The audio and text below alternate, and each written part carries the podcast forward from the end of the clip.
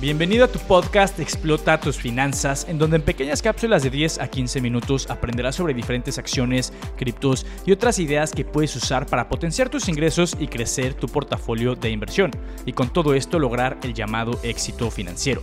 Yo soy Miguel Bernal y sin nada más que agregar, comenzamos.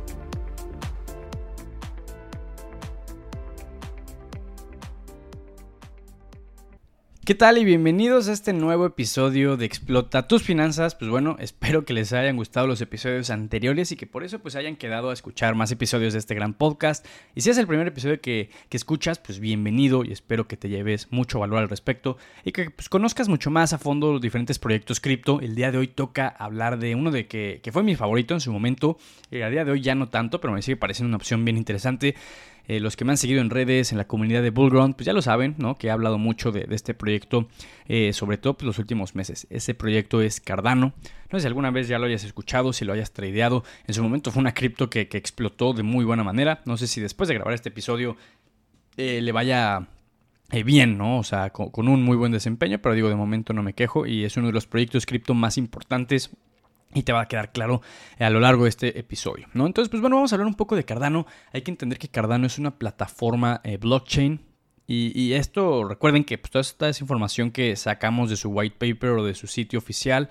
Eh, nada es lo que me contó este cripto trader, ni mucho menos, ¿no? O sea, todo es sacado de pues, fuentes pues, lo más confiables posibles, es la realidad, ¿no? Entonces, pues bueno, Cardano hay que entender que su definición es, es una plataforma blockchain para los change makers, ¿no? O sea, entre paréntesis es los que hacen el cambio, así es como eh, se denomina o se traduce más bien a los change makers, eh, también para innovadores y visionarios con las herramientas y tecnología requerida para crear posibilidades para la mayoría y traer un cambio global positivo. ¿no? O sea, literalmente esto, esto, lo estoy leyendo ahí de, lo que tiene ahí en su página, pero pues bueno, desde, momento, desde este momento más bien empieza a sonar algo, algo interesante, como disruptivo, innovador, eh, por lo menos emocionante y capta tu atención, es la realidad. ¿no? Hay que entender que Cardano fue la primera plataforma que se basó en una investigación revisada por pares, ¿no? o sea, de, de peer to -peer, de igual a igual y se desarrolló a través de métodos basados en la evidencia, ¿no? O sea, es un proyecto bien, pero bien científico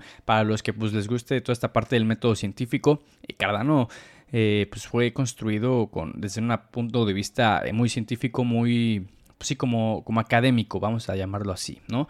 Eh, Cardano es un proyecto open source, ¿no? Recuerden que pues, el código abierto, ¿no? Cualquiera lo puede ahí eh, editar, ver, etcétera. Eh, y bueno, lo que busca Cardano es redistribuir el poder hacia los individuos, ¿no? O sea, hacer pues más democrática toda esta parte de, de su red blockchain.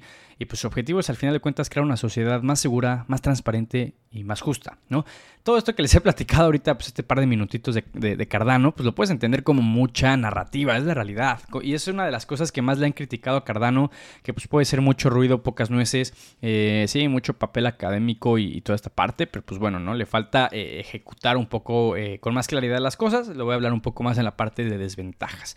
Pero pues bueno, no sé, pues Cardano con esta descripción pues te llama mucho la atención, dices, wow, qué loco, qué interesante suena, ¿no? Así yo pensé la primera vez que, investigué sobre este proyecto. Pero pues también puedes caer en el otro extremo de es mucha narrativa, ya saben. Que cuando se trata de mucha narrativa, pues hay que tener cuidado y ya está, ¿no? O sea, más cuidado de lo normal, diría yo. Eh, bueno, vamos a hablar un poco de características generales, de su historia, etcétera. Vamos a empezar. Cardano es un proyecto fundado en 2017, por lo menos desde que se grabó este podcast, ya lleva unos cuatro añitos, ¿no? Es de los eh, proyectos cripto pues con más trayectoria, ¿no? Básicamente su fundador es Charles Hawkinson, eh, esta persona pues fue cofundador de Ethereum, ¿no? Entonces pues vamos a hablar que su founder pues tiene un muy buen CV dentro de la comunidad de cripto, ¿no? Haber participado en la fundación de Ethereum pues obviamente te va a dar validez para proyectos eh, cripto futuros, que en este caso Charles Hawkinson pues lo, lo trata de aterrizar en Cardano. El nombre del token o el ticker es ADA, ¿no? O sea, ADA es Cardano. Cuando lo vean ahí en en plataformas de trading, eh, a eso se refiere ADA, es Cardano, ¿no? Entonces, pues bueno, hay que entender que Cardano como tal es más parecido a Ethereum de lo que es eh, a Bitcoin, por ejemplo, ¿no? O sea, no es que sea una moneda y ya está. Cardano es una plataforma, es una plataforma de smart contracts eh, y Proof of Stake, ¿no? O sea, ese es el, consenso que, utilizan. Proof of Stake, recuerden que pues, es un mecanismo de consenso eh, que se utiliza para validar las transacciones, ¿no? A diferencia del Proof of Work, que es el que utiliza Bitcoin, si no has escuchado ese episodio, pues ve y corre a escuchar el episodio de Bitcoin, que quedó buenísimo y de momento ha sido el episodio más, más largo del podcast. Pero pues bueno, Cardano que utiliza Proof of Stake, a diferencia de Proof of Work como Bitcoin, hay que entender que el proof of stake no involucra tanta exigencia computacional, no gastas tanta energía. Recuerden que eso es parte importante de lo que tanto le critican a Bitcoin, que ya consume más energía que países enteros como Argentina, como Países Bajos, como Emiratos Árabes Unidos.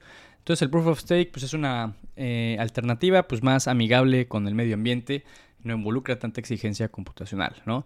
Cuando es proof of stake, el, mecanismo de consenso, pues hay que entender que los holders, ¿no? O sea, los que tienen ADA en este caso, pues pueden hacer stacking con sus ADAs. Esto quiere decir que los depositas en la red, si así lo quieres ver, eh, para fortalecerla. Eh, todo esto ayuda a que se verifiquen las transacciones y pues por lo mismo te dan incentivos, ¿no? O sea, te premian. Así es como funciona un poco el, mecanismo de incentivos en, en un consenso de proof of stake, ¿no? Básicamente. Eh, hay que entender que con Cardano pues lanzaron el hard fork de Alonso hace, hace no mucho. Eh, vamos a tener un episodio de hard fork eh, próximamente, ¿no? Ahí para que entiendan qué es esta parte de hard fork, porque igual está pasando con Ethereum para el Ethereum 2.0 y yo creo que es un concepto importante que deben entender, ¿no? Pero hay que dejarlo ahí. lanzaron el hard fork de Alonso, Alonso con Z, en septiembre del 2021, por lo menos cuando estoy grabando este episodio no tiene tanto y básicamente lo que pues, trata eh, de añadir esta nueva, este nuevo hard fork de Alonso en, Cardano es que ya va a tener funcionalidad, o bueno, más bien desde ahí ya tiene funcionalidades de smart contracts en su blockchain, ya se podrán construir dApps, ¿no? O sea, decentralized apps o apps descentralizadas en su blockchain. Eso lo hace pues bien, pero bien interesante, ¿no? O sea, con toda esta parte de, Alonso, ¿no? Veremos qué tal lo van consolidando, porque ahorita vamos a hablar un poco de las desventajas que esto ha traído, ¿no? Vamos a hablar un poco, antes de pasar aquí a la parte final, pues qué es lo que hace único o especial a Cardano, qué características pues debes considerar eh, cuando tú estás invirtiendo en este token o en esta cripto, más bien, eh, pues ya lo vas a tener pues mucho más entendido, ¿no? ¿Qué es lo que hace único o especial a Cardano?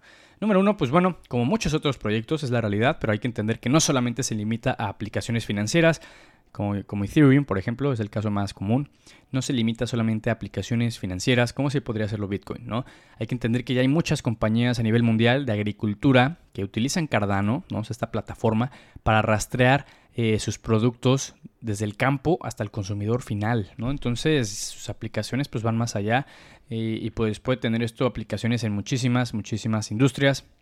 Eh, número dos, pues sus procesos son muy profesionales, muy científicos, muy académicos, como lo habíamos descrito.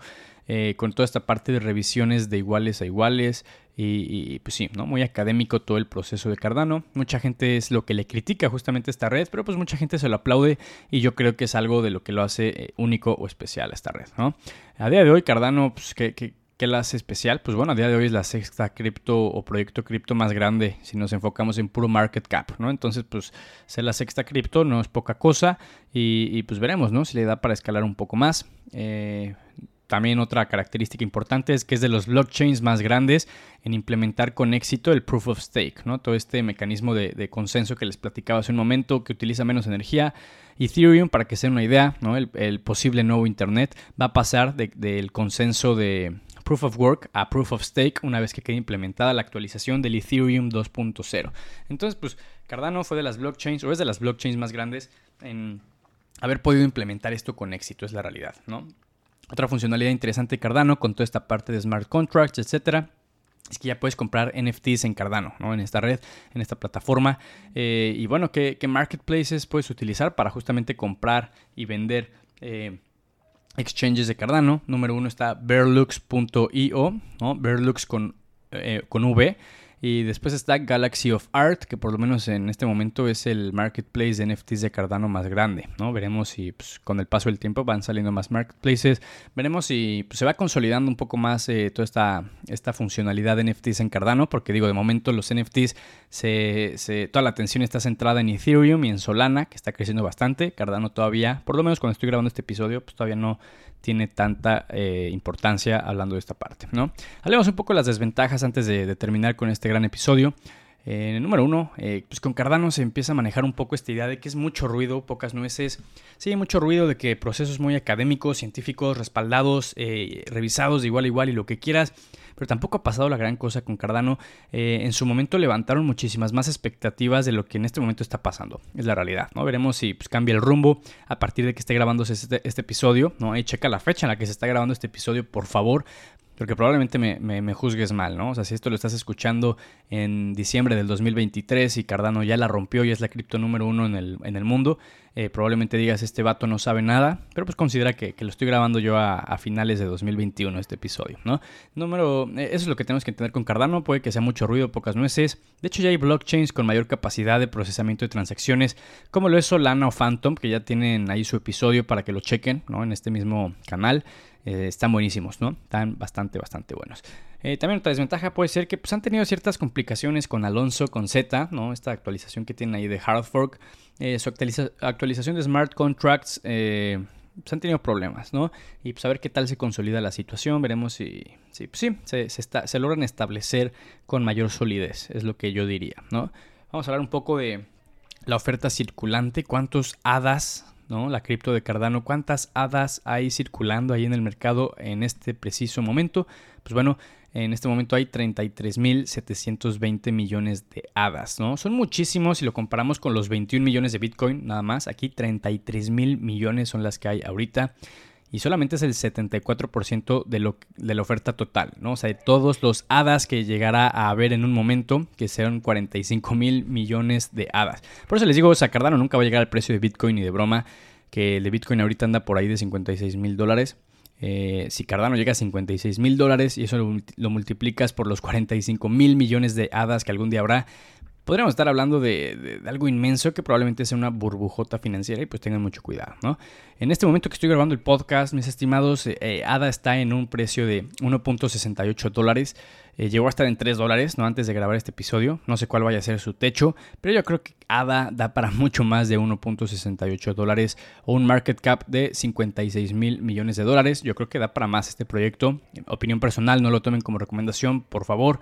Eh, y si van a invertir, pues háganlo sobre su propia responsabilidad, ¿no? Por favor, se los pido. Eh, este es un mercado que se puede prestar mucha especulación y si no lo hacen con responsabilidad pueden perder muchísimo, muchísimo dinero. Pues ya por último, ¿dónde puedes comprar ADA o Cardano? Pues lo puedes hacer en Binance, en Coinbase, en FTX, en KuCoin. Ahí te voy a dejar en la descripción pues links que te pueden llevar directo a estos exchanges y que tú puedes aprovechar eh, ciertos beneficios, ¿no? Por abrir tu cuenta con estos exchanges a través de este link. Y, si no lo haces, pues también bien, ¿no? O sea, tú aprovecha, crea tus cuentas por tu lado y, está excelente. Yo lo único que quiero es que tú inviertas pues, de una manera mucho más informada y que no solamente estés ahí especulando en el mundo cripto, que vuelvo a lo mismo, se presta a muchísima, muchísima especulación. Pero pues bueno, básicamente son las características que, yo te quería platicar de Cardano. Si voy encontrando más, pues me echo un segundo episodio y por qué no, ¿no? Estaría bastante, bastante interesante. Y pues va, yo lo único que quiero es eh, aportarles muchísimo valor el darles eh, información necesaria para que ustedes tomen decisiones de inversión pues, más informadas, porque decisiones informadas pues, son decisiones más inteligentes, reduces el margen de error, porque margen de error siempre va a haber, pero pues bueno, lo puedes reducir justamente informándote un poco, ¿no? Espero que les haya gustado este episodio, ya saben, eh, en sus Insta Stories, por favor, menciónenme miguel.verpu y yo ahí los estaré compartiendo con muchísimo, eh, muchísimo gusto. Pero pues bueno, espero que les haya gustado este episodio. Pues nada, cuídense y nos vemos en el siguiente.